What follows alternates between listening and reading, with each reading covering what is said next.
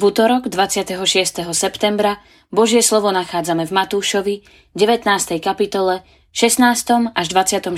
verši takto.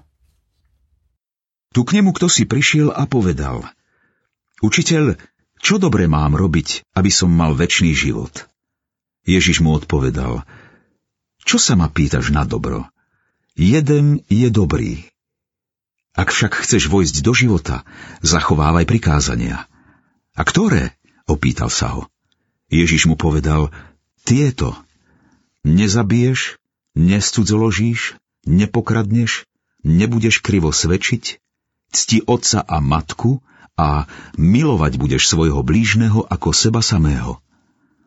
Mládenec mu povedal, toto všetko som zachovával, čo mi ešte chýba? Ježiš mu odpovedal, ak chceš byť dokonalý, choď, predaj svoj majetok, daj chudobným a budeš mať poklad v nebi. Potom príď a nasleduj ma. Keď mládenec počul toto slovo, odišiel zarmútený, lebo mal mnoho majetku.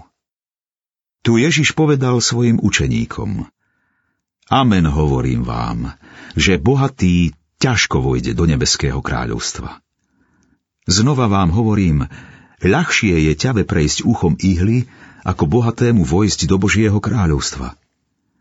Keď to počuli učeníci, veľmi úžasli a povedali, kto potom môže byť spasený? Ježiš sa na nich zahľadel a povedal im, ľuďom je to nemožné, ale Bohu je všetko možné. Slová desivé, oslobodzujúce aj zneužívané.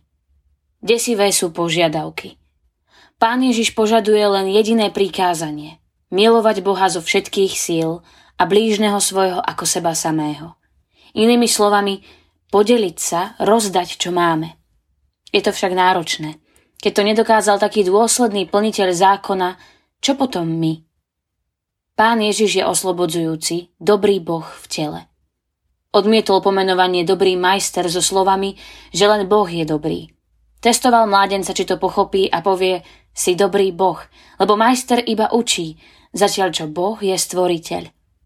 Tvorí však aj silu, novú myseľ a lásku. Milosť zneužívame, keď zapierame Krista ako panovníka. Spoved je časťou nádhernej a bohatej, ale ťažkej cesty viery. Jej súčasťou je aj náprava života s pomocou Ducha Svetého. Nesmieme to zanedbávať s postojom typu stačí povedať predpísané slová a získam nebo. Spasení sme síce z viery, ale skutočná viera je spojená s poslušnosťou a je činná skrze lásku. K Bohu aj k ľuďom. Kto ich miluje menej než svoj majetok či rôzne obrady, ten sa Ježišovi vzdialuje, tak ako sa to stalo aj mládencovi z nášho dnešného príbehu.